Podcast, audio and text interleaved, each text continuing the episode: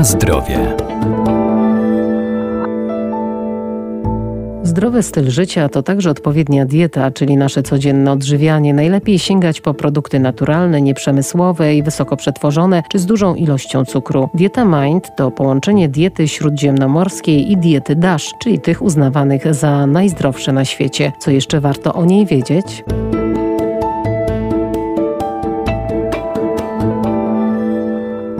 Moda na zdrowy tryb życia spowodowała, że wiele osób zmienia swoje dotychczasowe nawyki żywieniowe, wprowadzając różnego rodzaju diety. Dieta Mind może być stosowana przez tych, którzy chcą jak najdłużej być w pełni sprawni intelektualnie, bo to model, który ma na celu poprawę funkcjonowania mózgu i układu nerwowego. Wśród produktów zalecanych znajdują się m.in. warzywa, głównie zielonoliściaste, owoce, zwłaszcza jagodowe, drób, ryby czy nasiona. Dieta Mind jest szczególnie polecana osobom, które już już chorują lub są predysponowane do zachorowania na choroby neurodegeneracyjne, takie jak choroba Alzheimera. Dietetyk Aneta Peichert. W swojej nazwie zawiera słowo mind, który z angielskiego oznacza umysł, więc można ją niejako nazwać dietą dla umysłu. Jest ona połączeniem diety śródziemnomorskiej oraz diety DASH, czyli dwóch diet uznawanych za najzdrowsze na świecie i zawiera pewne modyfikacje. E, dieta ta przede wszystkim podkreśla istotność spożywania składników dietetycznych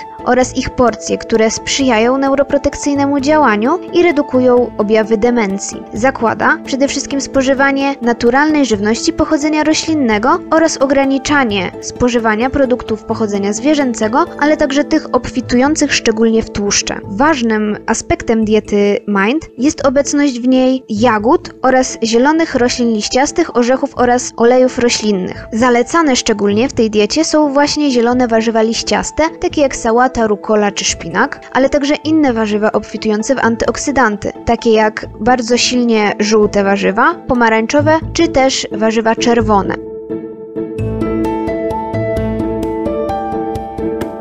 Na zdrowie.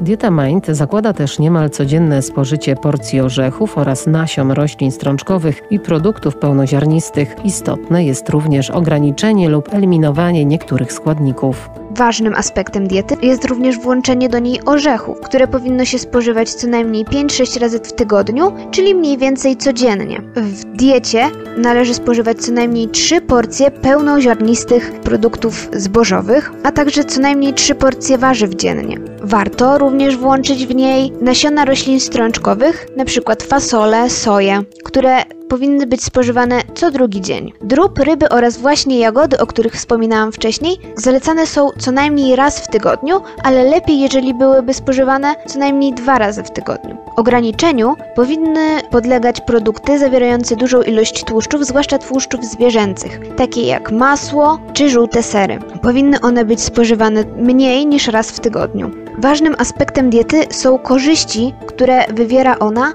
właśnie na osoby predysponowane do choroby Alzheimera, ale także na wszystkie osoby starsze i osoby już chorujące na tą chorobę. Badania wykazały, że dieta ta u osób przestrzegających jej restrykcyjnie, choroba Alzheimera występowała aż 53% mniej razy, a u osób, u których występowały odstępstwa od tej diety, ryzyko zmniejszyło się o 35%.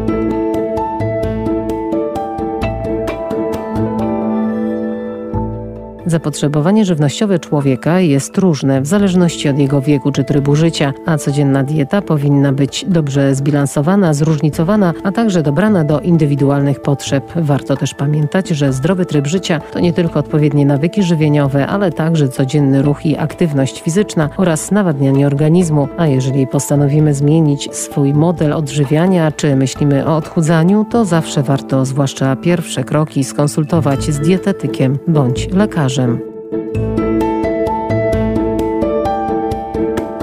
Na zdrowie.